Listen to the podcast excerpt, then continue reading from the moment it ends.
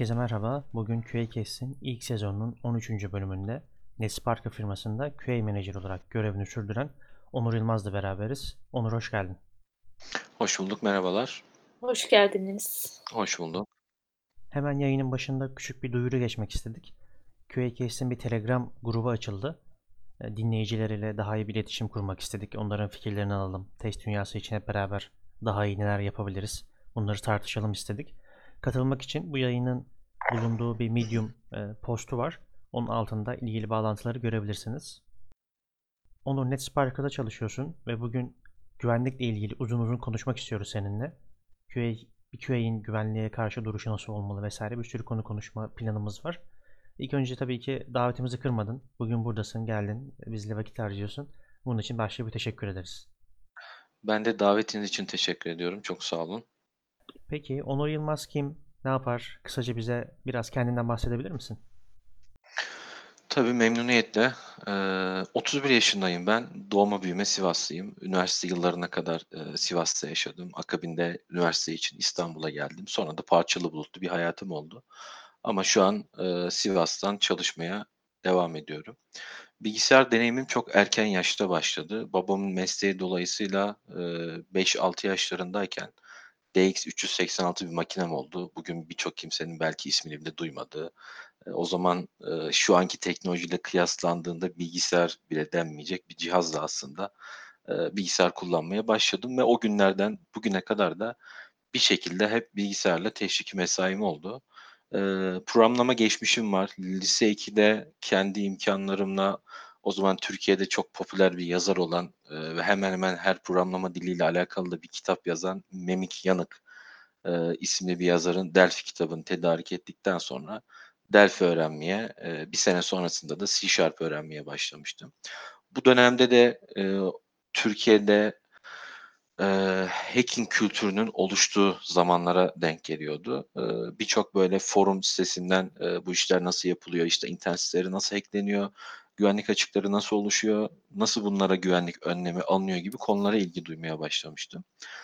E, o kertide de İstanbul'a üniversite için geldiğimde e, çok okulla alakam olmadan doğrudan e, orta ölçekli bir ajansta ASP.NET ile e, uygulama geliştirmeye başladım. Paralelinde web güvenliği noktasında araştırmalarına devam ettim. OWASP isimli Open Web Application Security Project açılımına haiz e, güvenlik noktasında araştırma yapan gönüllü vakfında Türkiye'deki e, topluluğu içerisinde görev aldım. Bundan sonra 2009'lu 2008'li yıllarda 9 ay civarı bir sızma testi deneyimim oldu İstanbul'da bir danışmanlık firmasında. 2009 Eylül ayında da NetSparker'a başladım.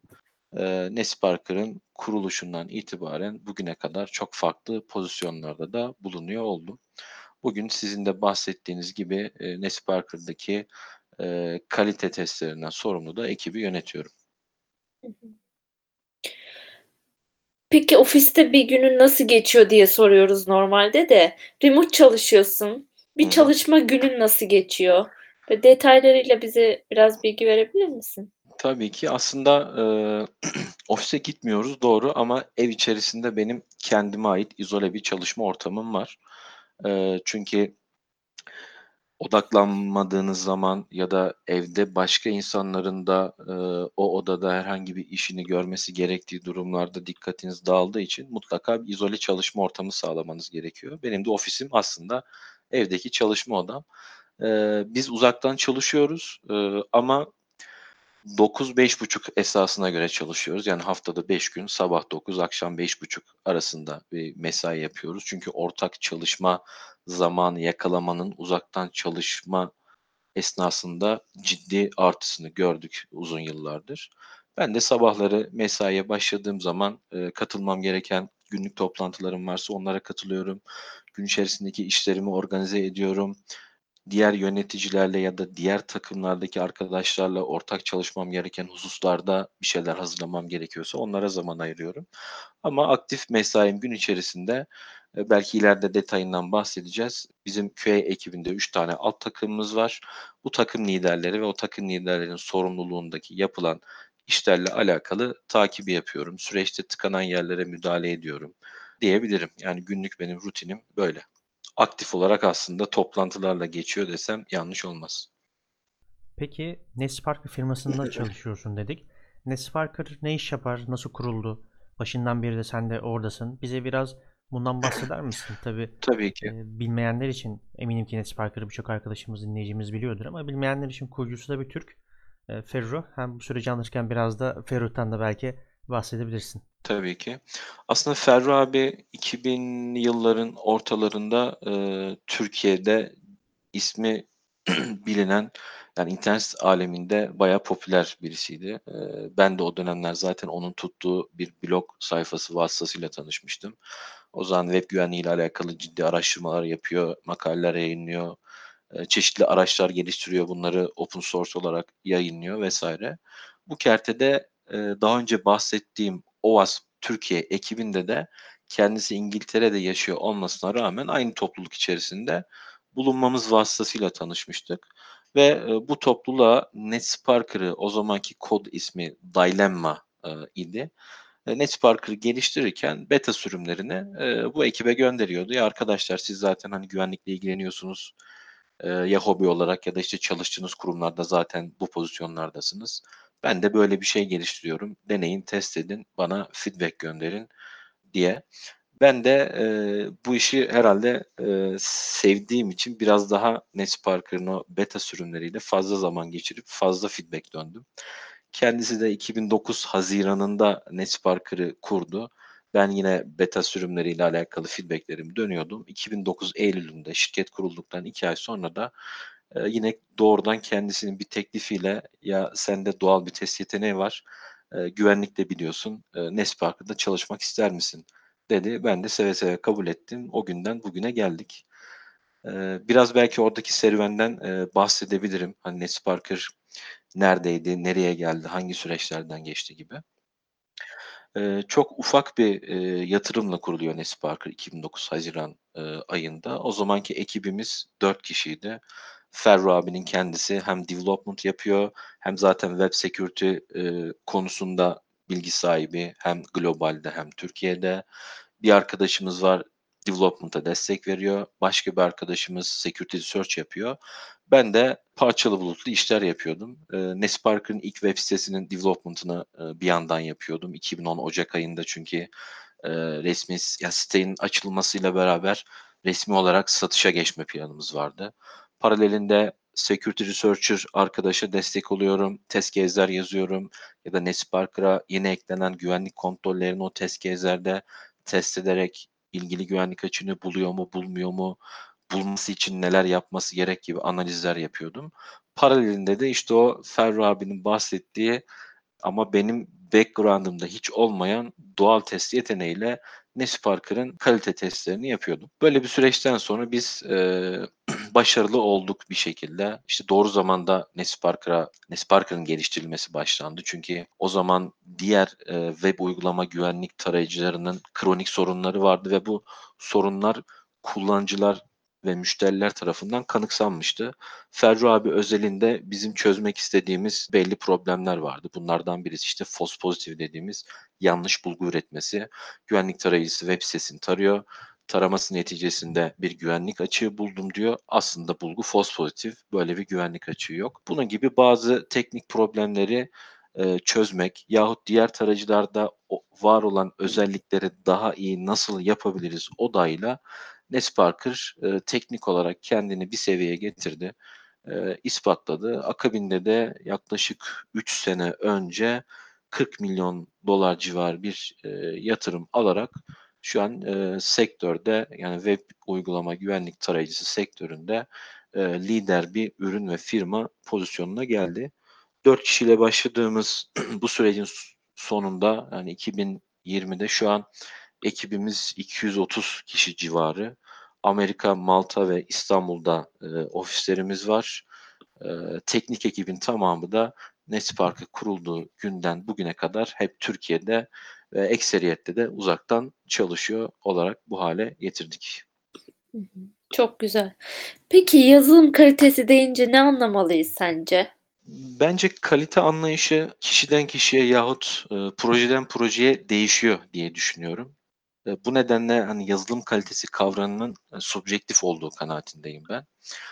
E, çünkü paydaşınız kim, müşteriniz kim, kullanıcınız kim, sizin kalite anlayışınız ne? Bunların hepsi burada yazılım kalitesi kavramını belirleyen bir faktör. Ama genel bir tanım yapmam gerekirse e, yazılımın beklentileri istenilen şekilde karşılamasıdır diyebilirim. Burada beklenti ve istenilen şeyleri de e, kağıda döktüğümüz zaman performanslı çalışmasını mı istiyorsun? Çok kolay kullanılan bir arayüze mi sahip olmasını istiyorsun? Kritik bir yazılımsa herhangi bir güvenlik problemi olmamasını mı istiyorsun? Gibi gibi e, bu bağlamda yazılım kalitesini anlayışa göre değerlendirebiliriz galiba. NetSparker'ın çalışma yöntemini biraz bize açar mısın? Ee, işte örnek olarak Hı. NetSparker bir firma yerine onun Hı hı. sitesini kontrol edip işte onun hatalarını mı raporluyor veya bir danışmanlık sistemiyle mi çalışıyor? Aslında öyle değil. Biz danışmanlık modeliyle çalışmıyoruz. NetSpark'ı kurulduğu günden bugüne kadar kendi geliştirdiği web uygulama güvenlik tarayıcısının e, lisansını ilgili firmaya kiraya veriyor. Subscription modeliyle çalışıyoruz. E, firma ürünü alıyor. Kendi web uygulamalarında kendi testlerini kendi yapıyor. Biz aslında spesifik olarak bir ürün geliştiren ve bu ürünün kontekstinde güvenlik olan bir yazılım firmasıyız diyebilirim. Burada bir danışmanlığımız yok. Sadece ürünü geliştiriyoruz, ürünü devamlı diri tutmaya çalışıyoruz. Müşterilerin ya da web security kontekstindeki sorunlar neyse bunları çözmeye çalışıyoruz.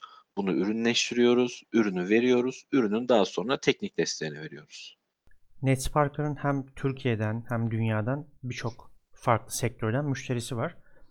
Ee, Hı Bu nedenle bize biraz hem Türkiye'deki hem diğer dünyadaki yazılım firmalarının böyle teste, güvenliğe, kaliteye bakış açısı hakkında bir şeyler söyleyebilir misin? Burada şundan bahsedebilirim. Ferru abi normalde İstanbul'da doğma büyüme olmasına ve 2002-2003'lü yıllarda Türkiye'de işte web security alanında bir şirket kurmasına rağmen o zaman ülkemizdeki şirketlerin olaya bakış açısının iyi olmaması nedeniyle aslında yurt dışına gidiyor. Ama o günle bugünü kıyasladığımızda e, artık güvenlik herkes için e, önemli. Yani bireysel kullanıcılardan tutalım da kritik fonksiyonlar içeren e, ürünler geliştiren işte askeri e, ya da savunma sanayinde e, ürünler yapan medikal sektörde ya da finans sektöründe herkes için ciddi bir problem. Çünkü e, teknolojinin gelişmesi, ürünlerin çok kompleks hale gelmesi, arkada tuttuğu ya da işlediği dataların kritikleşmesi, hükümetler seviyesinde işte KVKK ya da GDPR gibi çeşitli hukuksal olguların enforce edilmesinden dolayı o günlere kıyasladığımızda güvenlik noktasında e, ciddi manada ileriye doğru bakış açısının olumlu olarak geliştiğini düşünüyorum. Hala bazı problemler yaşıyoruz. E, Türkiye özelinde hani e, bunu cevaplıyorum şu an. Ama özellikle şu an savunma sanayi başkanlığı altında kurulan siber güvenlik kümelenmesi organizasyonu son iki senede Türkiye'deki kamu kurumlarının güvenliğe bakış açısını ciddi manada değiştirdi. Ee, ama hala bürokratik ve e, satış sürecinde Türkiye'deki e, işte ihale vesaire gibi süreçleri biliyorsunuz ne kadar uzun olduğunu. O nok- noktalarda sorun yaşıyoruz ama ben bakış açısının artık insanlar tarafından e, doğru anlaşıldığını düşünüyorum. Peki eee, bu ekiplerdeki QA developer oranı sence nasıl olmalı? Yani sizdeki durum nedir şu anda? Şimdi bu bence projeye ve projenin riskine bağlı olarak değişen bir oran. Hani belli bir sabitesi olabileceğini çok düşünmüyorum. Ama belki şeyden bahsedebilirim ben. Kendi takımımdaki kurduğum yapıdan, işte alt takımlardan, bunların popülasyonlarından belki biraz da somut bir örnek olmuş olur. Evet. Ee, Bizim geliştirdiğimiz iki tane ürünümüz var. NetSparker Standard isimli ürünümüz bir masaüstü uygulaması. NetSparker Enterprise isimli ürünümüz de AWS e, altyapısını kullanan bir web uygulaması. Standart ürünü geliştiren yazılım ekibinde 7 tane yazılım geliştirici var ve e, burada biz o ürünün testi için 5 tane QA'ci konumlandırdık. Onlar bir takım olarak çalışıyor. NetSparker Enterprise ürününü geliştiren 13 tane developer var. Burada da e, manuel test yapan 3 QA'ci, otomasyon tarafında da konumlandırdığımız 3 tane e, arkadaşımız var. Yani toplarsak hepsini oranlamak açısından 20 developer'a 11 tane QA'cı yani hemen hemen %55 gibi bir e, oranla çalışıyoruz. Burada hani ben bahsetmiştim Ness Parker'da uzun yıllardır olduğum ve öncesinde bir QA deneyimim olmadığından hani diğer şirketlerle bunu kıyaslama noktasında çok bilgi sahibi değilim. Ama Turkish Testing Board'un yayınladığı e, işte yazılım test kalite raporu var. Siz daha iyi biliyorsunuzdur mutlaka. Ben ilk defa bu sene inceleme fırsatı buldum. Orada da özür diliyorum. Geçen seneki raporu incelediğimde ekiplerdeki developer ve QA oranlarıyla alakalı sorular vardı. Herhalde şu an mevcut bizim şirketteki oran e, oradaki oranların e, bayağı üstünde diye hatırlıyorum. Ben bir de buradan şuraya bağlamak istiyorum. E, manuel otomasyon ayrı anladığım kadarıyla. Evet. E, sence bu ayrım doğru mu? Ya da e, şöyle söyleyeyim, bir köy hem manuel hem otomasyon yapabilmeli mi? Şimdi aslında burada bir kavram karmaşası var. Hı hı. E, kimi hep büyük şirketlerde kimi manuel ve otomasyona ayırıyor, kimi e, bir köy ikisini de yapmalı diyor. Senin bu konudaki fikrin nedir? Ya ben burada konteksin projeye çok bağlı olduğunu düşünüyorum. Ee, yani proje ne? Bir web projesi mi, masaüstü uygulaması mı, mobil uygulaması mı? Projenin risklerine, içerdiği feature'lar çok mu kompleks, daha mı basit? Proje e, çok e, böyle değişken bir yapıya mı sahip? Yani devamlı güncelleme geliyor, devamlı arayüzler değişiyor, tekstler değişiyor gibi. Bu parametrelerin hepsini göz önünde bulundurarak buna bir karar verilmesi kanaatindeyim. Biz neden böyle yaptık? Ee, belki bu sorunun cevabını oradan hareketle vermeye çalışayım. Bizim Nespark standart ürününde masaüstü uygulaması olduğu için geçmişte benim Sikuli isimli bir e, Python uygulaması vardı. Belki duymuşsunuzdur uzun yıllardır geliştirme yapılmıyor üzerine. E, bununla e, o image processing teknolojisini kullanarak masaüstü uygulamalarında otomasyon testleri yapmanızı sağlıyordu. Çok fazla verim alamadım. Ee, hani ciddi manada orada bir efor sarf ettim. Testleri yazıyorum problem yok. Ama belki kullandığım framework'ten dolayı verim alamadım. Bir de bu süreçte benim deneyimlediğim şu oldu. Bizim Nesparker standart ürünü özelinde belli test senaryonuz var. Buradaki stepleri takip ederken arayüz içerisinde farklı menülerden geçiyorsunuz. Size bir test ticket'ı gelmiş. İşte X menüsündeki Y option'ını değiştirdik. Onu şöyle bir şey yaptık. Bunu test edelim. Kafanızda senaryo oluşturdunuz. Ama sizin o feature'daki o option'a giderken takip ettiğiniz 10 tane step var arayüzde. Burada otomasyona bağladığınızda sadece o option'ı test etmek için bir otomasyon testi yazdığınızda aslında o steplerin detaylarını göremiyorsunuz. Çünkü her biri için ayrı ayrı ayrı test yazmanız lazım. Ben de şunu gördüm. Ben son noktaya gidene kadar geçtiğim steplerde başka bug'lar fark edebiliyorum. Yani UI'de bir text box'ın hizalaması yanlış olabiliyor.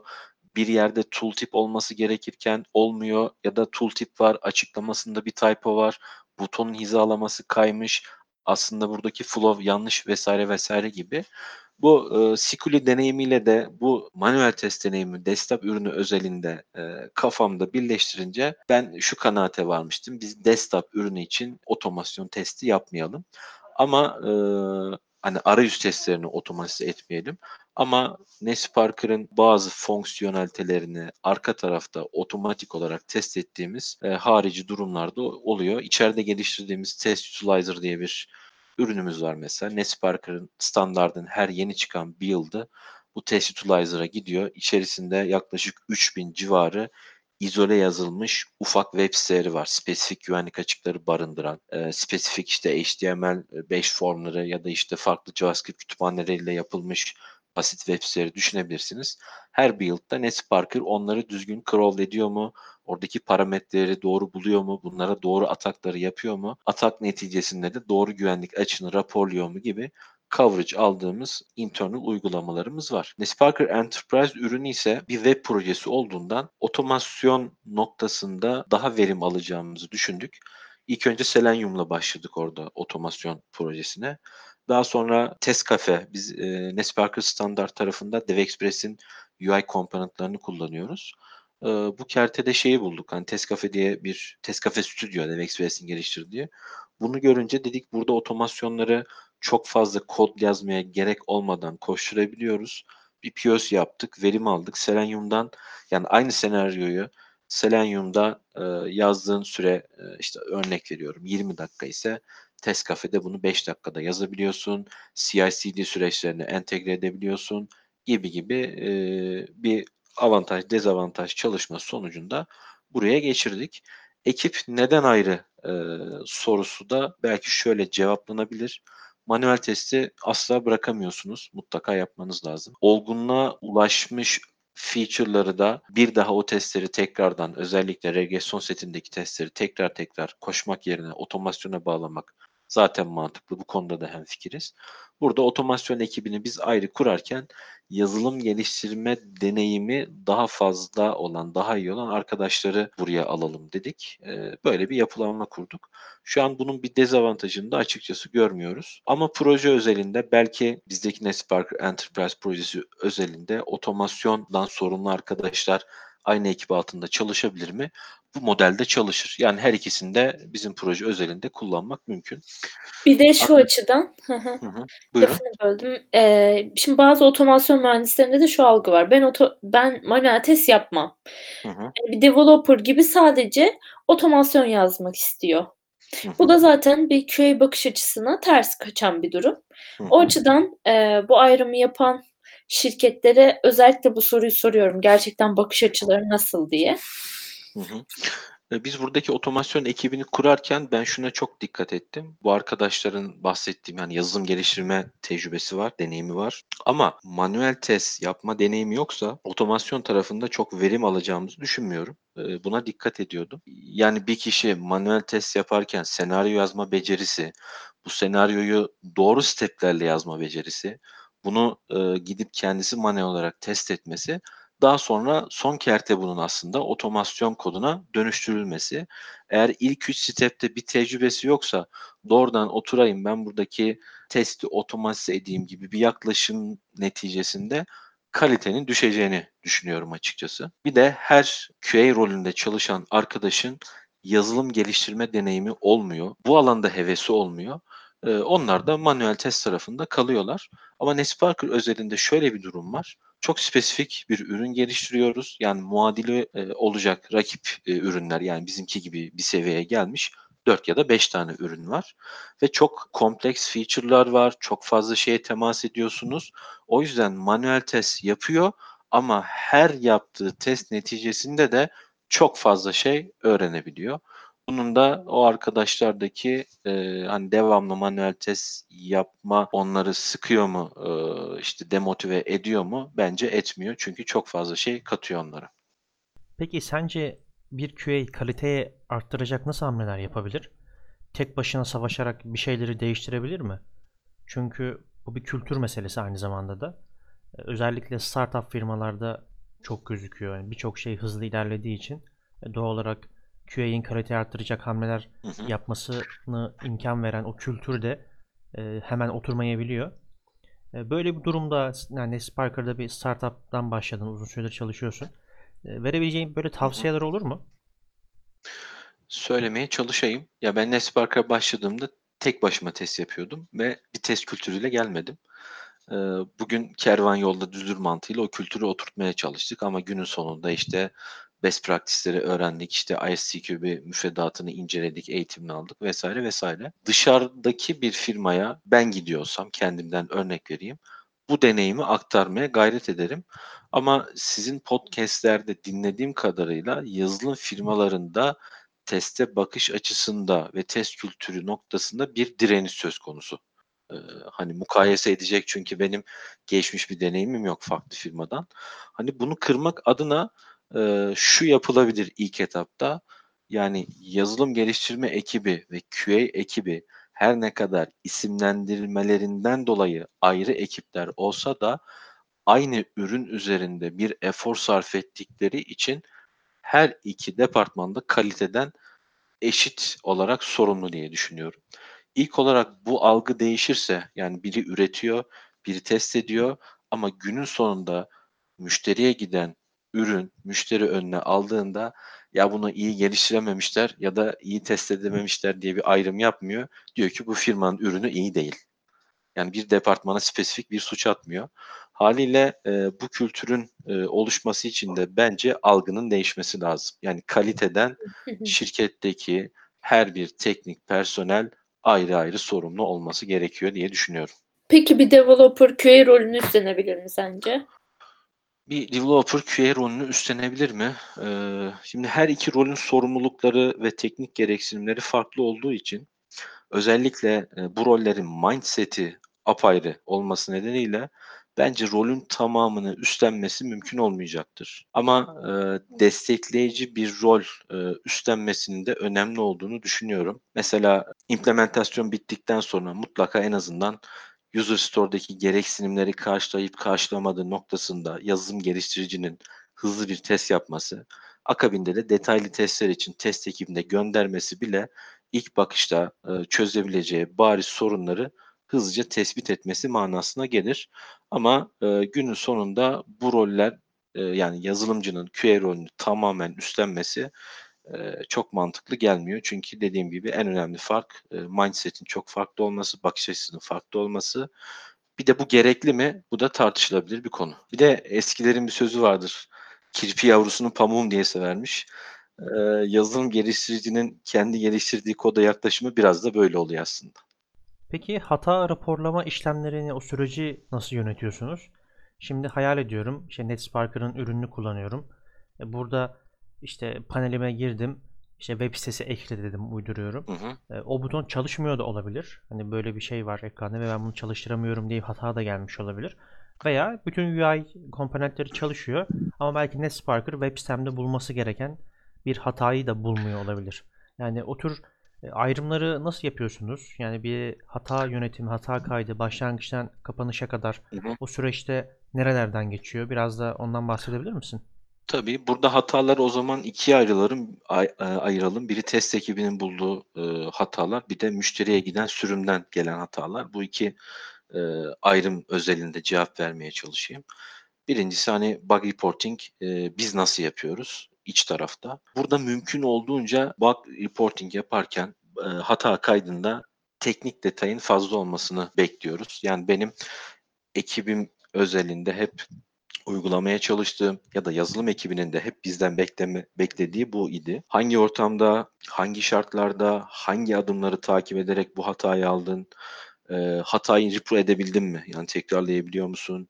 Hata sadece senin ortamında mı repro oluyor? Yoksa ekip arkadaşının da ortamında repro olabiliyor mu? Çünkü bazen öyle hatalar oluyor ki sadece o kişinin bilgisayarında repro edebiliyoruz. Başka bir yerde aynı stepleri takip etsek de repro edemiyoruz. Hataya ait bir exception kaydı var mı? İşte NetSparker'ın ilgili log klasörünü kontrol et. İşte e, Windows üzerinde çalışıyor bizim masaüstü uygulamamız. İşte Event Weaver'a bak yani işletim sistemi seviyesinde bir log kaydı var mı? Bunlar çok önemli bizim için. Bir de e, yazılı bir şekilde bu hatayı anlatmak zor ise e, ekran görüntüsü ekleyebilir yahut video çekebilir misin e, diye söylüyoruz. İç tarafta raporladığımız hata kayıtlarının süreci bu şekilde. Burada bence bir de şu var. Hani ki hatayı raporlayan kişiye reputasyon kazandıran bir nokta hata, hatanın çözümüne dair bir önerin var mı? Bazen bariz hatalar oluyor. Ee, bunu sadece raporlayıp yazılım ekibine bunu göndermek ya da backlog'a atmak tamam bu zaten bu pozisyonun minimum gereksinimi. Ama senin bu olaya yaklaşımın ne? Başka bir muadili üründe bir deneyimin olmuştur. Yahut bununla alakalı bir best practice biliyorsundur. Bizim yanlış yaptığımız ama senin daha iyi bildiğin. Bununla alakalı bir çözüm önerin varsa da mutlaka ticket'a ekle. Bu da sana reputasyon kazandıracak bir nokta diye söylüyoruz. İkincisi de dışarıdan gelen hatalar. Aslında e, Sinan çok fazla hata geliyor. E, ama bunların hepsi ürünle alakalı mı? Değil. Şöyle ki NetSparker SDLC e, süreçlerin içerisine entegre olan bir yazılım. Yani Teams'te entegre oluyor. Her build sonrası ilgili web sitesini NetSparker otomatik olarak tarayabiliyor. Tarama neticesinde çıkan rapordaki zafiyetleri otomatik olarak işte Jira'ya, Bugzilla'ya vesaire ticket açabiliyor. Issue tracking sistemleriyle entegre olduğu için onlarda webhook desteği varsa o ticket Jira'da çözüldüğünde dönüyor. NetSparker Enterprise ürünü o ilgili zafiyet gerçekten çözülmüş mü diye tarıyor vesaire vesaire. Aslında bu süreçlerin ortasına NetSparker'ı biz konumlandırdığımız için ürünle alakalı da bug'lar gelebiliyor. Nesparker'dan bağımsız entegre olduğu uygulamalarda olabilecek sorunlarla alakalı da bize e, hatalar geliyor. E, senin ilk soruyu sorarken verdiğin bir örnek vardı. Nesparker bu güvenlik zafiyetini e, bulamadı tarzında hatalar geliyor mu?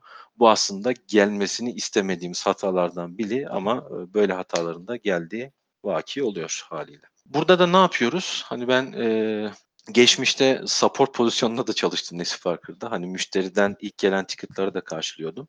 Hani müşteri diyor ki benim web sitemde bu güvenlik zafiyeti var ama Nesparker'la taradım bulmadı. Tamam web sitenin tarama izni veriyor musun? İşte IP'miz bu. Buna izin ver. E, İşte gerekirse gizlilik sözleşmesi imzalayalım vesaire vesaire. Hatayı analiz etmeye başlıyoruz. Nesparker e, yapısı gereği bir web sitesindeki ulaşabildiği bütün sayfaları ve o sayfalar içerisindeki kaynak koddan çıkarttığı diğer bütün e, sayfa ve parametreleri tespit ediyor. Bir link pool'u alıyor. E, kısaca böyle özetleyeyim buradaki süreci.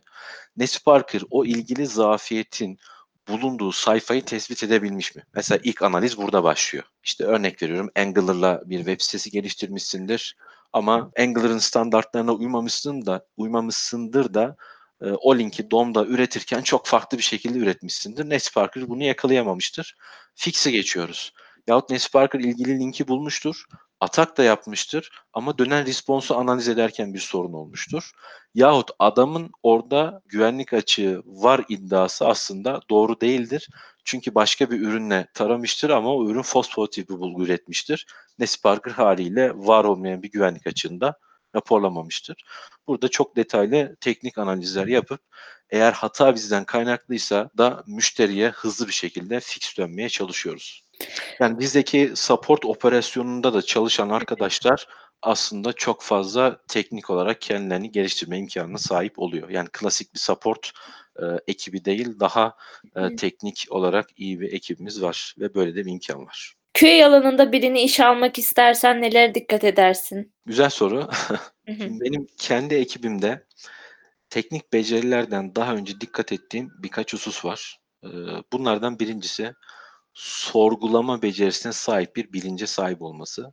Çünkü test yaparken bu yaklaşım çok önemli. Ee, Bu buton niye burada? Burada niye bu yazıyor? Buna bassam ne olur? Buna basmasam ne olur? Bir sorgulayıcı zihin yapısı olması gerek.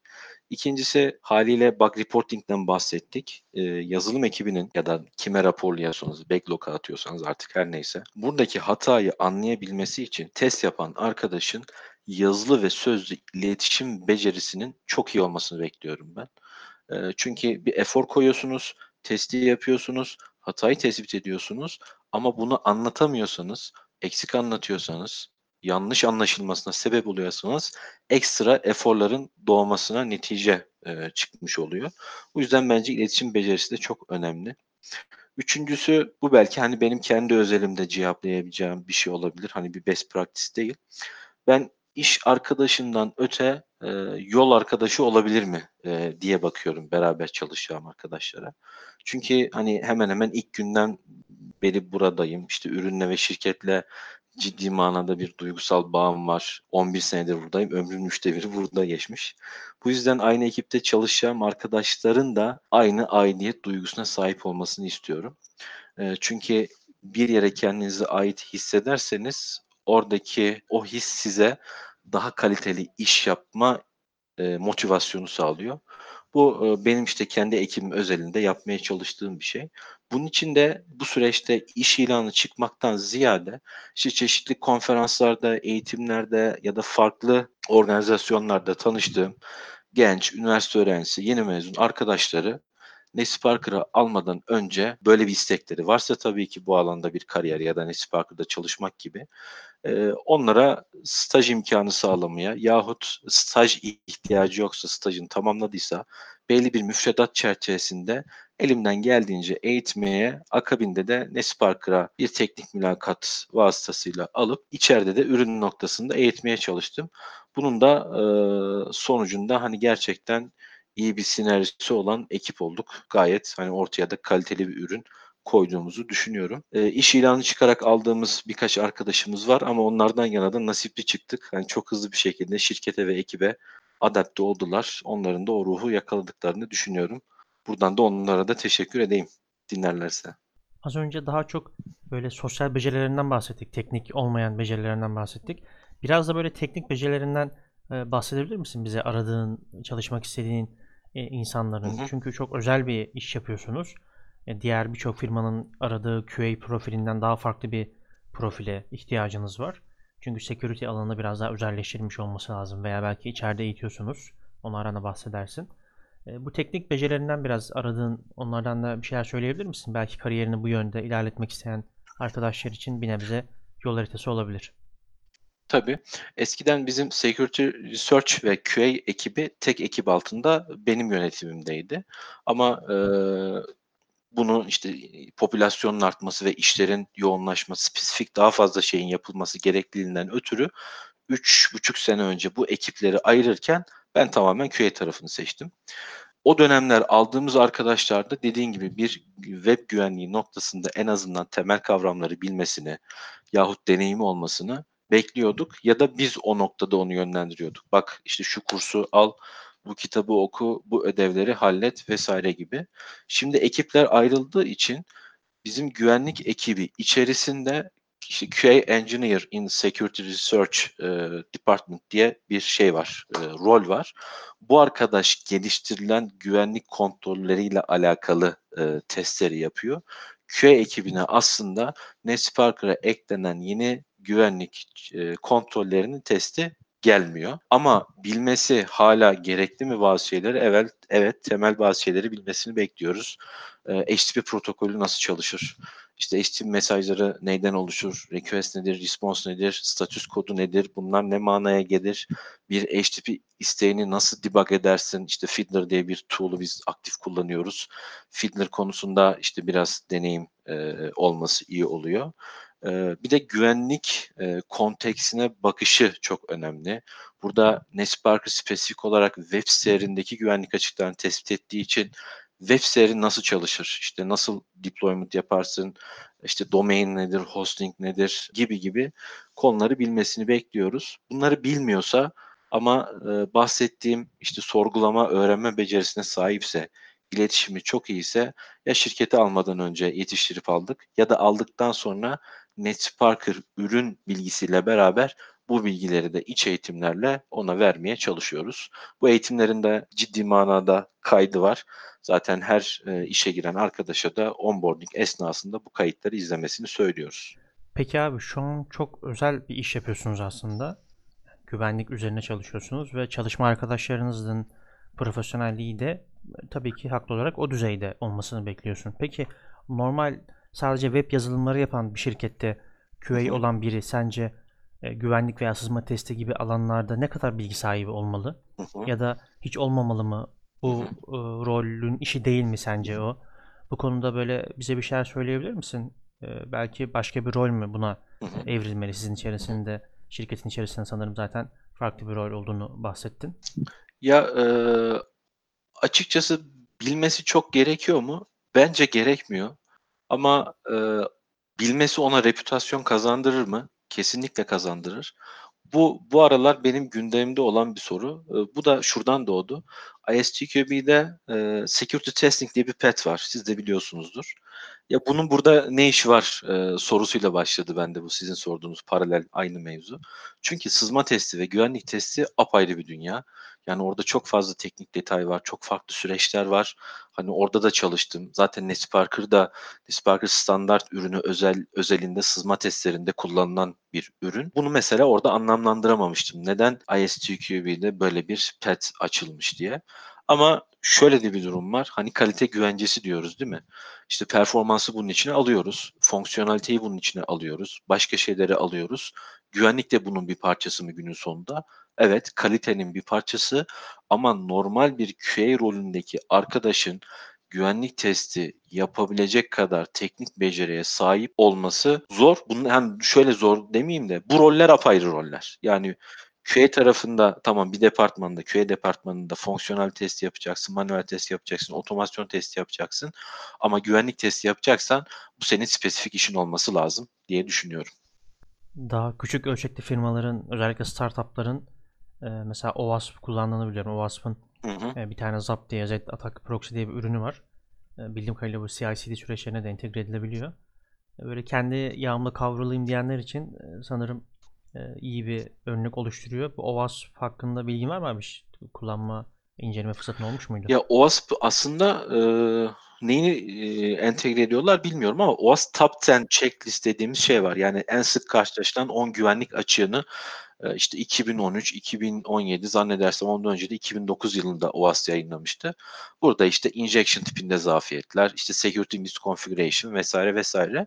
Buradaki en sık karşılaşılan güvenlik açıklarını kontrol eden irili ufaklı, başarılı ya da başarısız tool'lar var. Muhtemelen bahsettiğim bunların entegre ediliyor olmasıdır. OAS bu alanda gerçekten ciddi manada çalışmalar yapan bir vakıf. Ee, çok fazla insanlara e, bilgi kaynağı üretti. Hani güven yazılım nasıl geliştirilir, güvenlik testleri nasıl yapılır gibi. Ben bunun önemli olduğunu düşünüyorum ama oradaki sürece doğru zamanda ve doğru şekilde doğru ürünün entegre ediliyor olması lazım. Yani örnek verelim. Bin tane web siteniz var. Geliştiriyorsunuz. Bugüne kadar güvenlik testi hiçbirine yapmamışsınız. Ee, hangi ürünü implemente etmeniz lazım? Şu an bunu çözen sadece işte NetSparker Enterprise var. İşte SDLC sürecinde CI/CD entegre ediyorsun. Ee, her e, commit'te ya da senin işte istediğin periyotta testleri yapıyor. Scalable bir yapısı var. Ee, ayrı instance'lar üzerinden bu testleri gerçekleştiriyor. Ee, buna biz DAST yani Dynamic Application Security Testing diyoruz. Bir de SAS tarafı var. Bunun kaynak kod tarafına implemente ettiğin ürünler oluyor. Senin bin tane ürününü geliştiren işte 20 tane yazılım ekibin olsun. Source code seviyesinde bu ürünü entegre etmen zaten ayrı bir proje. Bunların ürettiği sonuçları analiz edip kendince oradaki sonuçlara göre güvenlik kontrolleri yapman bambaşka e, ve mümkün olmayan bir şey. Bu yüzden kesinlikle güvenlik bir yerlere entegre edilmeli başa sona ortaya ama doğru zamanda doğru şekilde doğru ürünle yapılması lazım. Ben bir de şey merak ediyorum. Şimdi NetSparker ürünün asıl amacı zafiyetleri bulmak ve her gün de yeni bir zafiyet çıkıyor. Siz bu tür zafiyeti nasıl takip ediyorsunuz? Her gün çıkan şeyleri birileri takip ediyor mu? Hangisi NetSparker ürüne eklenmesi lazım? Bunun kararlarını kim veriyor? Eklenecekse hangi teknolojiyle nasıl eklenmesi lazım? Bu iyi fikir mi eklemek değil mi? Böyle bu tür kararları nasıl yönetiyorsunuz? Burada iyi bir fikir olduğunu anlayabilecek arkadaşlarımız var. Spesifik bu işi yapan bir departmanımız var şaka bir yana. Hakan isimli bir arkadaşımız yönetiyor. Oradaki arkadaşlarımızın tek işi zaten tek iş demeyelim de ana odaklandıkları iş güvenlik. Bir işte Nesparker'ın kendi geliştirdiği web sitelerinde işte firma web sitesi olsun, Nesparker Enterprise ürününün e, servis edildiği web sitesi olsun. Bir kere bunlardaki güvenlik testlerini biz kendi içimizde yapıyoruz. Yani bu arkadaşlar kod review süreçlerine dahil oluyor. Deployment öncesi sonrası stage'de ya da prod'da çeşitli testler yapıyorlar. Bu ayrı bir taskları onlar üzerindeki. Bir de Nesparker'ın doğası gereği yani güvenlik testi yapan bir ürün olduğu için ve güvenlik açıkları da devamlı çok fazla sayıda çıktığında bu ekip e, yeni çıkan güvenlik açıklarını analiz ediyor. Bunun riski nedir?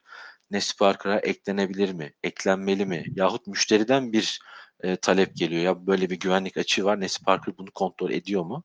Bunun analizi neticesinde e, bir technical design dokümanı hazırlanıyor. Evet böyle bir güvenlik açığı var. Biz bunun için şu ortamları hazırladık. Bunun implemente edilmesi için en doğru metot bu diyor. Bundan sonra yazılım ekibine gidiyor. E, yazılım ekibi ona göre development yapıyor. Güvenlik ekibiyle koordineli olarak günün sonunda bizim test etmemiz gereken varsa biz test ediyoruz ya da güvenlik ekibi kendi içerisinde bu testleri gerçekleştiriyor.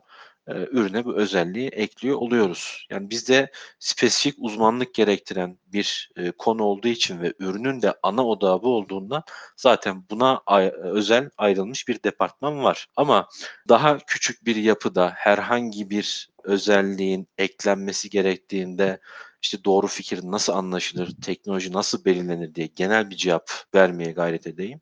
Bunda da bence ihtiyaç, zaman ve maliyet parametreleri göz önüne alınarak yapılacak bir çalışma neticesinde uygun olan fikir ve teknoloji seçmek daha kolay olacaktır kanaatindeyim. Mesela geçen hafta şöyle bir şey deneyimledik. Şimdi biz test kafede 500-600 civarı e, test koşuyoruz şu an. Belki biraz daha fazla olabilir. Cross browser testlerini yapalım mı? Bunları otomatize edelim mi? Ne kadar ihtiyacımız var? Burada da Lambda Test diye bir ürün var. Duymuşsunuzdur mutlaka. Lambda Test'i biz geriye yönelik yani eski tarayıcı sürümlerinde Nesparker Enterprise ürünümüz nasıl çalışıyor diye kontrol etmek için kullanıyorduk. Test Cafe ile e, entegre olabiliyor. Hep e, bunların ikisi beraber TeamCity ile entegre oluyor vesaire. Burada bir çalışmaya başladık ama e, o çalışma neticesinde mesela benim arkadaşlara dediğim ama onların ihmal ettiği bir husus oldu. Şunu söylemiştim ben. Nesparker Enterprise'ı kullanan müşterilerin kullandığı tarayıcılar hangileri ve bunların oranları ne? Biz bunu tutuyoruz bu bilgi işte user agent'tan vesaire. Burada mesela biz Test Cafe'de default browser olarak Chrome'u kullanıyoruz. Nesparker Enterprise'ı kullanan müşterilerin %67'si Chrome kullanıyor. %15'i Firefox kullanıyor. Totalde zaten %82 gibi bir oran var. Yani biz cross browser testi e, yapmaya karar vermeden önce bu oranı ortaya koysaydık ben derdim ki o zaman ya bunu yapmaya zaten gerek yok. Çünkü orada ciddi bir e, %82'lik bir oran var. Buraya neden efor harcayalım? Bu önemli mi? Bu analizi mesela orada e, kaçırdık. İkinci husus biz kendi cross browser uyumluluğumuzu ya da uyumsuzluğumuzu bilmiyoruz ama müşterilerimiz farklı farklı tarayıcılar kullanıyor. Support ekibinden mesela böyle bir bilgi talep edilebilirdi. Müşteriler bugüne kadar ben şu tarayıcıdan Spark Enterprise'ı kullanırken şu sorunu yaşadım dediği bir hata kaydı gelmiş mi? Burada da bir tane mesela gelmiş sadece Safari ile bir sorun e, yaşamış müşterinin bir tanesi. Yani bu doneleri hani ihtiyaç zaman ve maliyet parametrelerinden bahsetmiştim ya. Projeye analiz şey e, ilgili task'ı başlamadan bu projeye başlamadan önce bunları ortaya koysaydık mesela orada kaybettiğimiz 5-6 günlük bir efor oldu. Bunu kaybetmemiş olacaktık. Bu arada NetSparker'ın bu ürünü sadece e, web API testi mi yapıyor yoksa mobil uygulama işte ne bileyim Windows uygulaması vesaire onları da yapabiliyor mu? O tür yetenekleri de var mı? NetSparker web uygulamalarını ve web servislerini hani REST servisleri olabilir, e, ASP.NET web servisi olabilir vesaire vesaire. Bunları test edebiliyor sadece. Yani masaüstü uygulamasını ya da mobil uygulamasını test etmiyor. Ama siz masaüstü ya da mobil uygulamanızın haberleştiği servisleri NetSparker'a verirseniz bu servisler üzerinden de onlara bir güvenlik testi yapmış oluyor. Ama bu sadece aradaki haberleştiği servisler üzerinden yaptığı bir güvenlik testi olur. Çünkü mobil uygulamalara yönelik yapılan güvenlik testleri ya da masaüstü uygulamalarına yapılan güvenlik testleri ayrı kontekstler ve bunlar için de farklı ürünler var. Bizim odağımız dışında olan bir husus. Peki kendinin ve ekibinin motivasyonunu yüksek tutmak için neler yapıyorsun? Kullandığın metotlar var mı? Hı hı. Birazcık da bu tarafa değinebilir miyiz? Tabii ki. Ben daha önce bir soruda bahsetmiştim. Hani ben iş arkadaşlığından ziyade hı. bu ilişkiyi yol arkadaşlığı gibi görüyorum diye. O yüzden bunu da diri tutmak adına her zaman e, arkadaşlarla iletişimi hem canlı hem sık yapmaya çalışıyorum. Biraz artık hani popülasyonun artması, işlerin yoğunlaşması, farklı sorumluluklardan dolayı son e, 1-2 yıl içerisinde bu biraz daha azalsa da e, mesai içerisinde yahut dışarısında işten bağımsız olarak muhabbet etmeye çalışıyorum.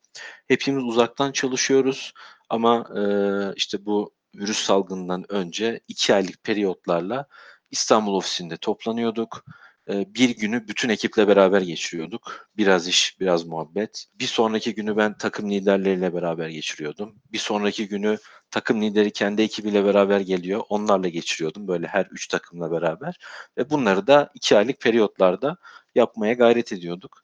Onun harici dediğim gibi yani iş dışı teknik olmayan muhabbetler e, o ilişkiyi diri tutmak adına önemli.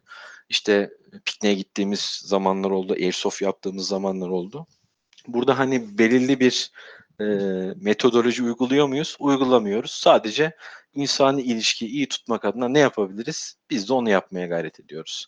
Onun zaten e, daily stand-up'lar var, haftalık toplantılar var, rettolar var vesaire.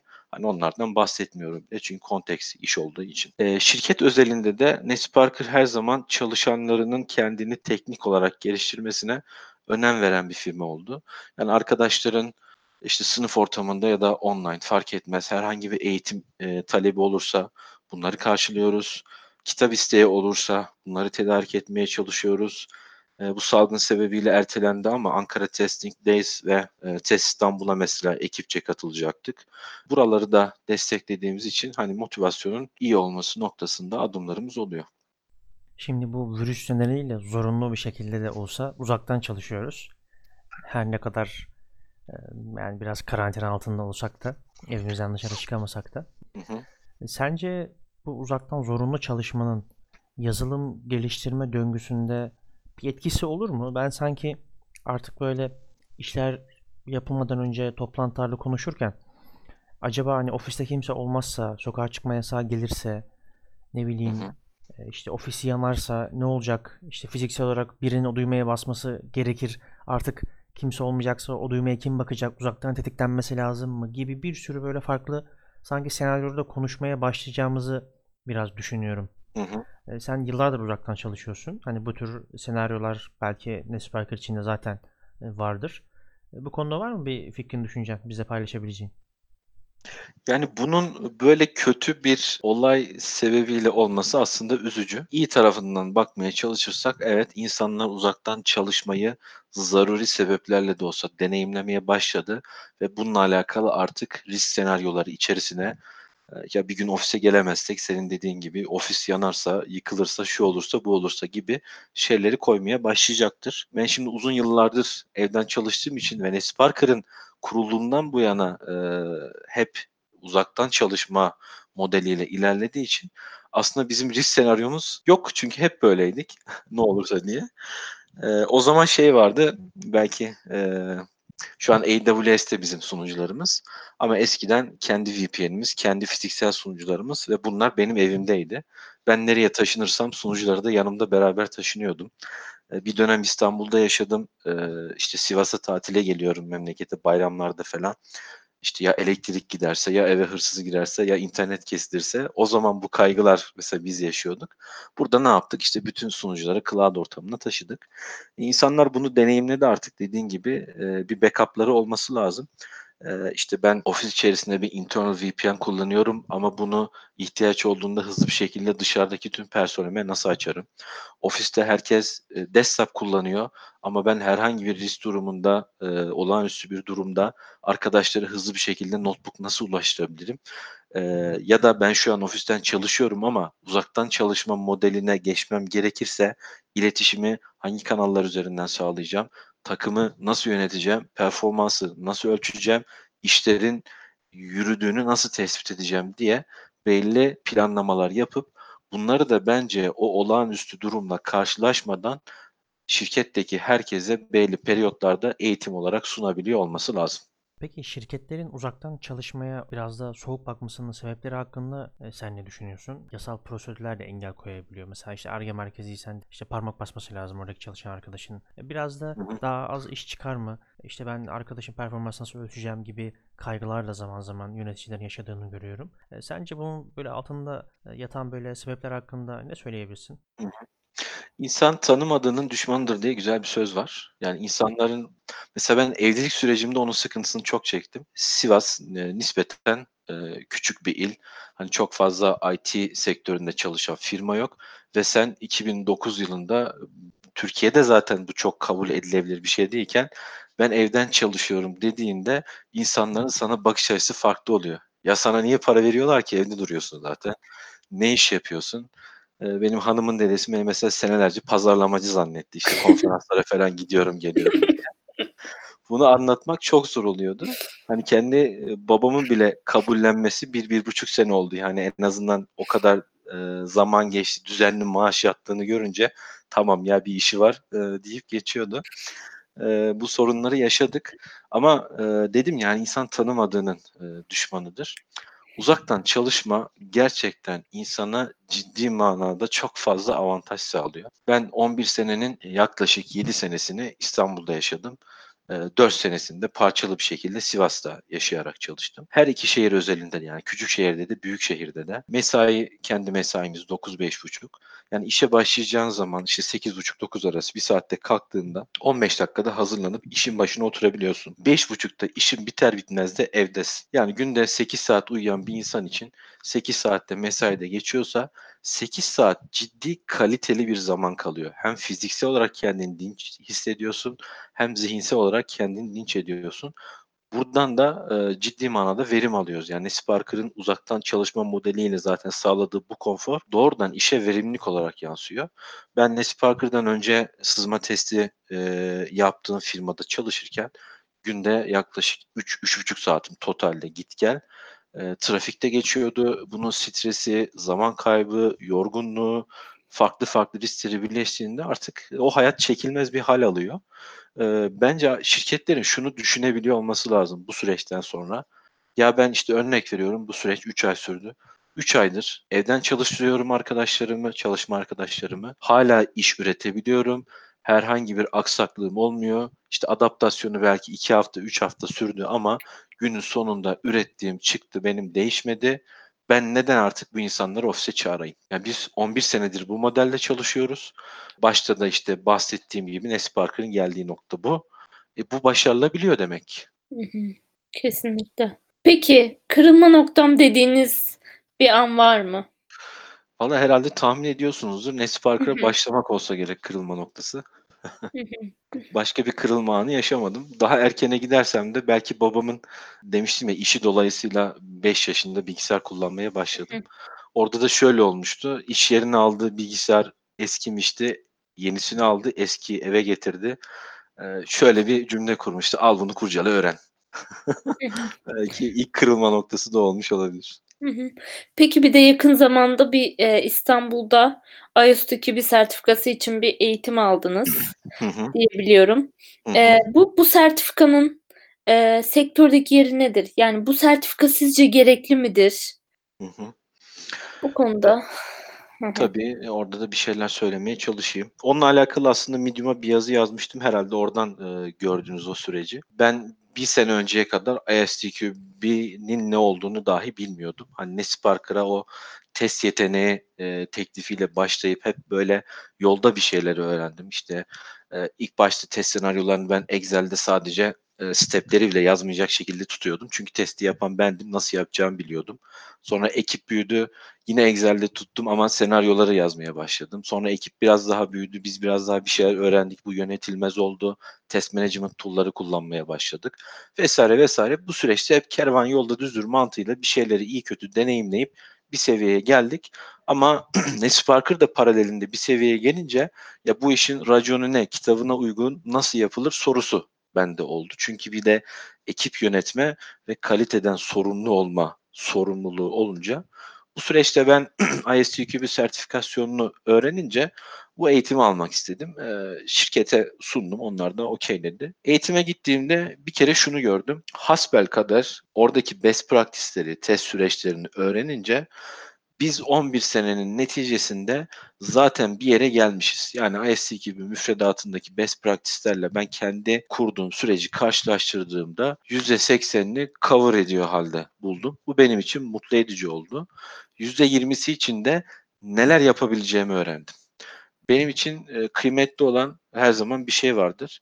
Birisi bir şeyi deneyimleyip bir noktaya getirdiyse senin baştan onu deneyimlemene gerek yok. O deneyimden faydalanmaya çalış. Orada bir efor ya da enerji kaybetmek, zaman kaybetmek mantıklı değil. Eee, o yüzden bu eğitimin ben ciddi faydasını gördüm. Sonra da sınava girdim, eee, sertifikasını aldım. QA alanında ISTQB'nin o müfredatı ve içerdiği best practice'ler, süreçler bunu çok değerli buluyorum. Ama sertifika tek başına yeterli mi, eee, diye sorarsanız kesinlikle yeterli değil. Ama destekleyici ve bu deneyimlerden faydalanmak adına sertifikayı almasa dahi, eee, ISTQB müfredatındaki konulara hâkim olması bence önemli bir artı olacaktır bu alanda kariyer yapmak isteyen arkadaşların. QA'ler olarak kalitenin peşinden koşarken bazen deadline özellikle yaklaştıkça kaliteden ödün verebiliyoruz. Hiç senin kariyerinde böyle kaliteden ödün verdiğin zamanlar oldu mu? Hı hı. Bunun gerçekten gerekli olduğu zamanlar olduğunda nasıl başa çıkıyorsun? Bu kalitenin neresinden ödün vermen gerektiğini kararını verirken kullandığın, böyle hesaplamaya çalıştığın parametreler neler? Bu konuda bize bir şeyler söyler misin? Ya, burada, eee, birçok sorunun cevabında kendimi tekrar ediyor gibi olmak istemiyorum ama risk konusu çok önemli. Ben, hani, eee, kalite güvencesinde riskin başlı başına bir olgu olduğunu düşünüyorum. Her yerde değerlendirilmesi gereken. O yüzden hani deadline ve kaliteden ödün vermek konusunda ne kadar ödün verebileceğiniz bence başta sizin sonra da işte paydaşlarınızın yahut müşterinizin kaliteye bakış açısına ve paralelinde alabileceğiniz riske bağlı diye düşünüyorum. Zaman zaman da bu problemi işte herkeste olduğu gibi biz de yaşadık. Yaşadığımız durumlar oluyor. Ama bence bu işin doğasında var. Ee, burada mesela örneklemek istersem nasıl örnekleyebilirim? Bir feature geliştirdiniz. Yani Sparker özelinde doğrudan bir örnek gelmedi aklıma da. İşte bir web sitesinden bir rapor üretiyorsunuz. Çeşitli datalar içeriyor. Normalde raporu hem Word formatında bir çıktı alabiliyorsunuz hem de PDF olarak alabiliyorsunuz. Bilgisayarınıza indirebiliyorsunuz. Burada e, bir deadline koyuldu. Deadline neticesinde bu raporun her iki formatta da çıktı alınabileceğini düşünelim. Ama Word formatında alabilmeyi yetiştirdiniz. PDF'de alabilmeyi yetiştirmediniz ya da düzgün çalışmıyor. Bastığınızda patlıyor, exception üretiyor. Her dosyayı PDF olarak indiremiyorsunuz. Bu risk açısından değerlendirildiğinde müşteriye buradaki fonksiyonelite için bir workaround sunabiliyorsanız bence deadline yetişmiş. Tamam feature düzgün çalışmıyor ama müşteri istediğini alabiliyor. Ne yapabiliyor? Kardeşim sen git Word formatında dosyayı indir, bilgisayarında aç, farklı kaydet de PDF olarak kaydet. Bahsettiğim gibi yani risk ne, müşterinin beklediği kalite ne, senin ne kadar ödün verebileceğin bence bunlara bağlı. İnternette herhangi bir konu hakkında bir araştırma yaptığımızda, o bilgiye ulaşmak istediğimizde çok fazla artık yani enstrümanımız var. Bir YouTube'u açıyoruz. E, İşte bir sürü kitaplar var, kaynaklar var, bloglar var. İşte Udemy'ye giriyorsun. Yani yılların birikimi ne biri çıkmış 29.99'a bir kurs açmış ve seninle paylaşıyor. Burada biz e, şöyle bir sıkıntı görüyoruz. Katılır mısın bize? E, bilmiyorum. Bilgiye ulaşmak bu şekilde kolaylaştıkça biraz biz değersizleşiyormuş gibi e, düşünüyoruz. Çünkü Hı hı. Hı e, sanki o kitabı okuyan, o blog yazısını okuyan veya o video serisini seyreden, izleyen biri Hı hı. sanki o bilgiyi Hı hı. almış zannediyor kendini. Onunla ilgili proje yapmadan, onunla ilgili bazı problemler yaşamadan e, sadece onu izleyerek, okuyarak öğrendiğini zannediyor. Ve bu zannetme bu biraz o bilginin özündeki değerli şeyi biraz kaybettiriyor gibi hissediyoruz. O yüzden sence de bilgiye ulaşmak bu şekilde çok kolaylaştıkça değersizleştiğini düşünüyor musun? Bence bilgi her zaman değerli. Yani geçmişte de öyleydi, şimdi de öyle. Ama sizin dediğiniz gibi bilgiye ulaşmak kolaylaştıkça sanki bilgi değersizleşiyormuş gibi bir algı oluşuyor. Ben burada hani ilk kısmını hala savunuyorum. Bilgi hala çok kıymetli ama kıymetli olan bilgilerin sayısı bu bilgilere ulaşabileceğin platform ve yolların sayısı çok fazla arttığından insanlar nezdinde bilginin değersiz olduğu algısı oluşuyor. Özellikle bilmiyorum işte olaya sosyolojik yaklaşmak bu konuda ne kadar doğru da Z kuşağı ile beraber böyle bilgiyi e, elde etme noktasında problemler yaşıyor gibi duruyoruz. Ben e, 2003 yılında liseye başladığımda fen lisesine başlamıştım. İşte iki sene fen lisesi okudum. O dönemki eğitimle yani fen lisesinin eğitimiyle diğer liselerin eğitimini kıyaslıyorum. Şimdiki fen liselerinin eğitimiyle bizim o zamanki fen liselerinin eğitimini kıyasladığımda şunu bariz bir şekilde görüyorum. Bize o zaman gerçekten öğrenmeyi öğretmişler. Yani biz işte analitik geometri dersi görüyorduk, uygulamalı fizik görüyorduk, başka şeyler görüyorduk. Gördüğümüz kavramlar ya da teoremlerin ispatıyla başlıyordu süreç. Yani bir Pisagor teoremi var, bir Öklit var ama bu adamlar bu bilgiye nasıl ulaşmış? Bunun serüveninden başlıyorduk. İşte şöyle çizmişler, bunu hesaplamışlar, böyle yapmışlar. Bu formüle ulaşmışlar, bunu ispat etmişler. O yüzden biz o öğrenmeyi öğrendiğimiz için bilgi bizim kuşakta her zaman değerliydi. O zaman zaten zor ulaşılıyordu. Şimdi kolay ulaşılıyor ama yine aynı şekilde bizim için değerli ama yeni kuşak için maalesef bu kadar imkan varken bilgiye ulaşma noktasında ciddi problemleri hem algı hem de bu noktadaki motivasyon e, problemi olduğunu düşünüyorum. Katılıyorum yani. Peki verimli çalışmak için neler yapıyorsun? Çünkü uzun yıllardır evden çalışıyorsun. Ee, Daha iyi, daha verimli çalışmak için bize vereceğin tavsiyeler olur mu? Bu verimliliği biraz açarsak hem zamanını kullanmak için neler yapıyorsun? Hem e, belki işte evin içerisinde izole bir ortamın var. E, kullandığın ekipmanlar e, veya işte koltuk, masa bu tür şeyler de olabilir. E, Böyle bütün bu çerçeveye bakarsak uzaktan evden çalışan e, biri için zamanını iyi kullanma, daha verimli çalışma vesaire konularında ne tür tiyolar verebilirsin?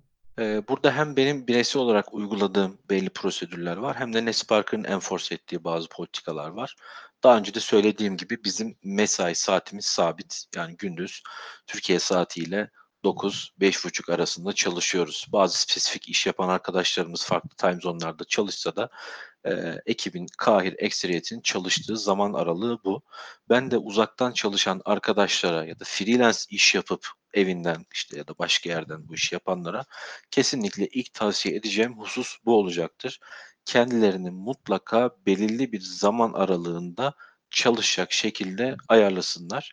Biz e, çok fazla e, ekiplerle temas etmemiz gerektiğinden ortak çalışma anı yakalamak adına bu periyodu seçtik ama burada bireysel olarak kendileri sabahın daha erken saatlerinde verimli oluyorsa yahut gece daha verimli oluyorsa bu modelleri tercih edebilirler. Ama vücudun fizyolojik yapısını e, aptallaştırmayacak ve onu e, bir rutine e, koyduktan sonra bozmayacak bir e, zaman skalasında çalışmalarını kesinlikle tavsiye ediyorum. Zaman yönetiminde benim gördüğüm bir problem de insanların zamanını iyi kullanamamasında odaklarının çok dağılması oluyordu. Burada evden çalışan bu süreçte ya da daha sonra çalışacak olanlara da hep aynı tavsiyeyi sıklıkla söylüyorum mutlaka izole bir çalışma ortamına sahip olsunlar imkanları nispetinde. Ayrı oda olabilir, evin bir köşesinde sessiz bir alanında ayrı bir masa olabilir. Ama mutlaka o çalışma alanını sağlasınlar, odaklarını dağıtacak şeyleri dışarıda bırakmak adına. Ee, bu salgın sürecinde hani ilk defa bunu deneyimleyenler e, problem yaşıyor olabilir. Çünkü evde başka insanlar var. Evet. bir de stresli bir süreçten geçiyoruz işte devamlı haberleri takip etme isteği oluyor insanların içerisinde işte sevdikleri için kaygılanıyor, onları arama isteği oluyor vesaire. Bu e, bu süreçte makul karşılanabilir ama normal bir sürece geçtiğimizde mutlaka izole bir ortamda sabit çalışma saatlerinde bunu yapıyor olsunlar. Hı hı. Teknik işler yapıyorsa yani önüne gelen işler çok fazla insanla konuşmadan sadece onun zaman ayıracak ayırarak çözeceği işlerse ben geçmişte Pomodoro'yu kullanıyordum burada. Ee, işte kendime göre 40 dakika, e, 20 dakika şeklinde ayarlıyordum. Bir de şey çok önemli. e, Ne yapacağını bileceksin. Yani sabah uyandığında önündeki işlerin ne?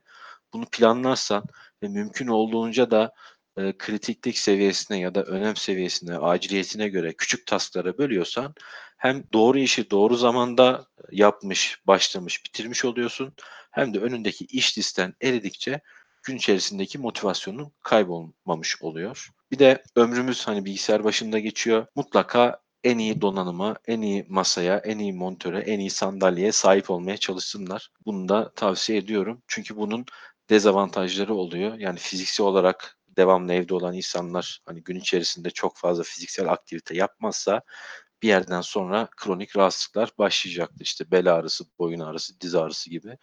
Bunu da mümkün mertebe yürüyüşlerle ya da farklı fiziksel aktivitelerle desteklesinler. Biraz zaman kısmından saptık ama bunların hepsi aslında tali olarak onu destekleyen şeyler. Çünkü gün içerisinde çok fazla bel ağrısı çekersen zamanı yönetemeyeceksin, yatma ihtiyacı hissedeceksin, işlerin birikecek. Hakeza işte donanımsal problemler yaşarsan yine belirlediğin zaman aralığında o işi yapamayacaksın. Bunlar birbirini destekleyen konular diye düşünüyorum. Yani şu an olağanüstü bir durumdayız ve bu koronavirüsün vesaire geçtiğini düşünürsek benim merak ettiğim iki konu oldu. Ee, Gerçekten uzaktan çalışma bu kadar toz pembe mi? Gerçekten hiçbir problem hayatında yok mu? Her şey çok mu güzel? Yani bunun böyle bir böyle anlatacağın böyle insanların genelde atladığı bir kısmı var mı? Bir de uzaktan çalışan insanların performansı nasıl ölçülüyor? Bunun için neler yapıyorsunuz? Ee, yani benim deneyimlediğim olumsuz bir yanı yok. Ee, az önce sadece bahsettiğim hani sağlık problemi yaşama e, riski olayı çok fazla çünkü e, hareketsiz kalmak e, gerçekten bu ileride e, yaş geçtikçe risk doğuracak bir durum. Hani bunda ama handle edebilecek e, şeyler var işte mesai saatinden sonra bilgisayarda çok zaman geçirmemek, biraz fiziksel aktivite yapmak vesaire gibi. Hani benim 11 yılda deneyimlediğim tek sorun evden çalışmayla alakalı açıkçası bu oldu. Başka bir dezavantajını görmedim. Ben çok seviyorum. Yani mükemmel bir konfor alanı sağlıyor.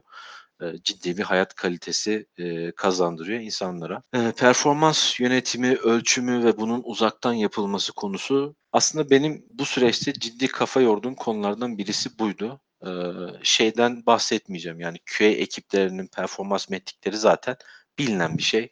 E, kaydedilecek arkadaşlar da az çok o konuda bilgi sahibi. E, işte raporlanan defekt sayısı, bunların kritiklik seviyesi, işte e, ne kadar teste zaman ayrılmış olması, kaç test case yazdın, kaçını koştun, kaç success oldu, fail oldu. Buna çok değinmeyeceğim ama ben e, hani kaliteyi artırmak adına performansı nasıl ölçümlüyorum, nasıl yönetiyorum, bunun da nasıl katkılarını görüyorum, ondan bahsetmeye çalışayım. Şimdi üç tane e, takımımız olduğundan bahsetmiştim bizim departmanda. E, üç tane de takım liderimiz var haliyle. Bir kere ben bu arkadaşlarla çok sıkı temas halindeyim. Onlar da kendi ekipleriyle aynı temas halinde. E, yani NetSparker spesifik bir ürün olduğu için mutlaka bir teste başlanmadan önce bizim takım lideri arkadaşımız testi yapacak e, takım arkadaşıyla e, bu arada biz iletişim için Slack kullanıyoruz. Hemen Slack'ten pair oluyorlar. Onun üzerine konuşuyorlar. Bu konuşma da belirli direktifleri ona aktarmanın üstüne geçip o testi nasıl yapabilir? Kendi eksikliği varsa teknik olarak bunu nasıl kapatabilir? Buradaki yaklaşımı ne olmalı? Aslında training gibi geçiyor. Bunun neticesinde de burada harcadığı zamanı biz bütün taskları yönetmek için Fogbox kullanıyoruz. Biraz hani endüstri standartının dışında aslında Jira'ya da geçme planımız var yakın zamanda. Fogbox'da biz e, gün içerisinde eğer önümüzdeki bir iş 10 dakikayı 15 dakikayı geçecekse mutlaka Fogbox'da bir task açılmasını, bunun üzerine zaman loglanmasını, iş devam ederken yahut bittiği esnada da mutlaka dışarıdan bakan birisinin anlayabileceği notlara eklemesini bekliyoruz. Haliyle kişinin, takım arkadaşımızın gün içerisindeki yaptığı işler nedir? Bu işlere ne kadar zaman ayırmış? Ayırdığı zaman çok fazla ya da çok az dikkat çekici bir şeyse ilgili task'ın e, içerisine ne gibi notlar düşmüş? Bunları 5 günün sonunda toparlıyoruz, bir rapor üretiyoruz. Ben üzerinden hızlıca geçiyorum takım lideri detaylı bir şekilde geçiyor. Ben takım lideriyle sync oluyorum. Ben yorumlarımı iletiyorum. O yorumları iletiyor. Ondan sonra arkadaşları bu bir haftalık süreç neticesinde işi zamanında teslim etme, işe doğru zaman ayırma, operasyonel noktasındaki becerisi, diğer takım ve takım arkadaşlar arasındaki iletişim noktasındaki hassasiyeti ve kendi teknik bilgi birikimini bu işe ne kadar yansıtabildiği noktasında kendi içerimizdeki bir puanlama sisteminden puanlıyoruz. Bunları da aylık olarak takım arkadaşlarımıza, takım liderleri vasıtasıyla ileterek diyoruz ki bak sen bu ay bunda iyiydin, bunda kötüydün. Ama burada hani yaptığımız mikro management değil, tam tersi biz kendi takım arkadaşımızı ondaki eksikleri kapatarak ne kadar iyi seviyeye getirirsek departman olarak daha iyi seviyeye geliriz. E, QA departmanının iyi bir seviyede olması da ortaya konulan ürünün daha kaliteli olmasını sağlayacaktır. Bizim buradaki yaklaşımımız bu oluyor. Aslında performans ölçümünden de e, şu konuda da bir fikir alabiliriz. Yani şu an atıyorum test uzmanı olan kişilere yönetim tarafında neler tavsiye edersin? Bu rolün zorlukları nelerdir? İhtiyaç duyulan beceriler ne olması gerekir? Yani benim bu konuda formal bir eğitimim yok aslında. Ama kariyerim yani yöneticilik kariyerim ilkokul birinci sınıfta sağlık kolu başkanı olarak başladı. yani şaka bir yana ama gerçekten hayat beni bazı yerlerde hep belli şeylerden sorumlu pozisyonlara getirdi. İşte ilkokul ve ortaokulda sınıf başkanlığı, lisede yurt başkanlığı yaptım. Daha sonra üniversite için İstanbul'a geldiğim zaman kulüplerde görev aldım. Yani çok fazla okula uğramıyordum ama gittiğim dönemlerde. Akabinde 200-250 bin civarı üyesi olan bir forum sitesinde o yıllarda yöneticilik yaptım. İşte izcilik deneyimim vesaire var. Aslında buralarda edindiğim deneyimleri ben Nesparker'daki bulunduğum yöneticilik pozisyonuna yansıtmaya çalıştım. Yani formal bir eğitimim olmadı. Ama e, neleri yapmaya çalışıyoruz da sonucunda iyi çıktılar alıyoruz. Benim önemsediğim, e, daha önce de yine bahsi geçti iş ilişkisini iyi tutmak, bunu insani ilişki seviyesine çıkartmak çok önemli. Çünkü iş bir şekilde öğrenilebiliyor. İşte e, Sinan sen bahsetmiştin. Çok fazla bilgi kaynağı var artık. Yönlendirebiliyorsun. Öğrenmeyi biliyorsa, e, kişisel motivasyonu varsa, işte dinlediğini anlıyorsa, okuduğunu anlıyorsa oradaki teknik işi öğrenebiliyor. Ama takıma adapte olamıyorsa, o aidiyeti hissedemiyorsa, sen e, bunu ona enforce edemiyorsan, o sıcaklığı veremiyorsan burada takım yönetmek artık takımda olan bu durumdan dolayı bir zulüm haline dönebilir. Hani çok şükür biz bunu Nesi Parker özelinde hani QA departmanında yaşamadık. Bu insani ilişki bence önemli. İkincisi e, hiyerarşi her zaman olmalı. Ama burada konulan otoritenin sınırları olması gerektiği düşünüyorum. Yani biz aynı işi üretmeye çalışıyoruz. Farklı sorumluluklarımız var. Kaliteden sorumluyuz. Ben yönetimsel süreçten sorumluyum. Testçi arkadaş test sürecinden daha nasıl iyi test yapabilirimden sorumlu. Aslında günün sonunda ikimizin de yaptığı katkı kaliteyi artırmak olacağı için bu algının herkesin e, zihninde yer etmesi çok önemli. Bak ben yönetimsel olarak bunları senden istiyorum. Çok fazla şey istiyor olabilirim belki işte bazı haftalar içerisinde. Ama senin bunu e, yapman bizim kaliteyi artırmamız için önemli. Yoksa ben bu üzerimdeki angarya işleri sana aktarmıyorum. Bu algı bence önemli diye düşünüyorum. Bir de mümkünse ekipteki popülasyon artarsa alt ekipler oluşturulmalı. E, çünkü bir yerden sonra hani 6 ya da 8 kişiyi geçtiği zaman ekibi yönetmek e, ciddi sıkıntı olabiliyor uzaktan özellikle. Biz de o e, yani ben kendim en azından o popülasyona ulaştığı zaman ekipleri zaten bölmeye başlamıştım. Başlarına e, sorumlu arkadaşlar vermiştik. E, böyle ilerlemiştik. Yani toparlarsak iletişim becerisi yani ofansif bir iletişim tarzı e, burada kötü olacaktır. Hani anlayışlı e, ve sorunu çözmeye yönelik. Yani sorun kişiden de kaynaklanıyor olabilir. Ama günün sonunda o kişi o sorunu bilerek ortaya çıkartmıyor. Çünkü bir hata var ortada. Biz burada şahısları yargılamak yerine olaylardaki problemleri çözmeye odaklanıyoruz. Çünkü dediğim gibi biz bu işi beraber yapıyoruz. Bu önemli yani iletişim e, becerisi ve dilinin olumlu bir şekilde kullanılıyor olması. Eee, bununla alakalı bazı okumalar yapmıştım ben. Hani şu an doğrudan aklıma gelen bir eee, kitap ismi ya da kaynak ismi yok ama internette yani az önce de bahsettik. Çok fazla takım yönetmek için hangi becerilere sahip olmak lazım, bunların best practice nedir vesaire gibi eee, bilgiler var. Eee, bunlardan faydalanabilirler. Peki yazılım testinin geleceği hakkında, bu rolde çalışan arkadaşların geleceği hakkında ne düşünüyorsun? Böyle yeni kariyer olanakları açılır mı? Ee, hani böyle ileriye yönelik fikirlerin var mı arkadaşlar? Belki böyle birkaç keyword de verebilirsen en azından belki kendilerini hazırlamak isterler. Oraya karşı o gün geldiğinde kendilerini donanımsal olarak hazır hissetmelerini sağlar. Burada benim sizin podcast'leri de dinlerken dikkatimi çeken AI based testing vardı. Hani yapay zeka tabanlı test nasıl yapılır? Burada bir gelecek olacağını düşünüyorum açıkçası. Çok fazla zaman ayırıp oradaki metodolojiler ya da tool'lar üzerine bir araştırma yapamadım. Ama e, yani kavram ve yaklaşım ileride buna daha çok e, zaman ayrılması gerekecek ve burada da bir kariyer fırsatı doğacak diye düşünüyorum. Security testing kesinlikle bir kariyer alanı ama hala e, şu noktada kararsızım. Tamam güvenlik kalitenin bir parçası ama bir yani testten gelen bir QA buraya hızlı bir şekilde geçebilir mi? Nasıl geçmesi lazım? Bu da benim aslında radarıma aldığım bir konu. Orada bir biraz okuma yapmak istiyorum. İşte ISTQB'nin o konudaki müfredatı ne, yaklaşımı ne, beklentileri ne gibi. Bir de benim son dönemler aklıma takılan e, bir konu var. E, Agile testing e, olayı. E, işte belli sprintler belirliyorsunuz işte iki haftalık, üç haftalık vesaire. Mutlaka siz de bu sorunu yaşıyorsunuzdur.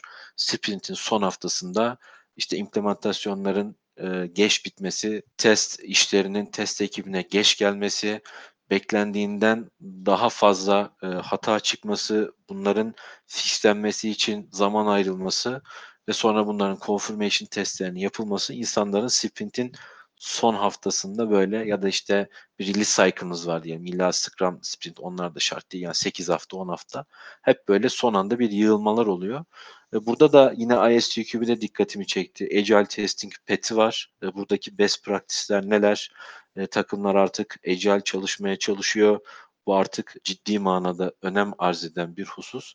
Burada da ben bir kariyer olanağı olduğunu düşünüyorum. Yani bu üç konudan bahsedebilirim. Peki, eee, güvenlikle ilgili radarımıza alıp incelememiz gereken bir araç, yöntem tavsiyeniz var mıdır? Eee, security testing alanında aslında, ııı, derya deniz kaynaklar var ama web security spesifik buna cevap vermeye çalışayım.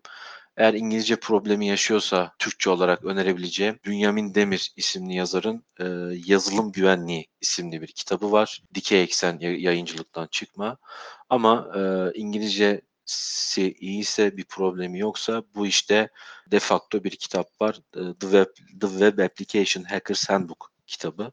Bunu özellikle tavsiye ederim. Yani bir web uygulamasında ne tip güvenlik açıkları hangi hatalardan dolayı kaynaklanır? Bunları tespit etmek için neler yapılır? Bunları engellemek için neler yapılır? Ciddi, hacimli bir kitap. Bu 2 kitap, eee, bu alanda bir kariyer düşünen ya da bu alana hevesli, merakı olanlar için yeterli olacaktır. Eee, bizim sorularımız bitti. Çok teşekkür ederiz yayınımıza katıldığın için. Rica ederim. Bizim aklımıza takılan birçok konuyu sorduk, konuştuk, sohbet ettik. Dinleyen arkadaşlar da eminim ki, eee, faydalanacaklardır. Onlar için de verimli bir sohbet olduğunu düşünüyorum.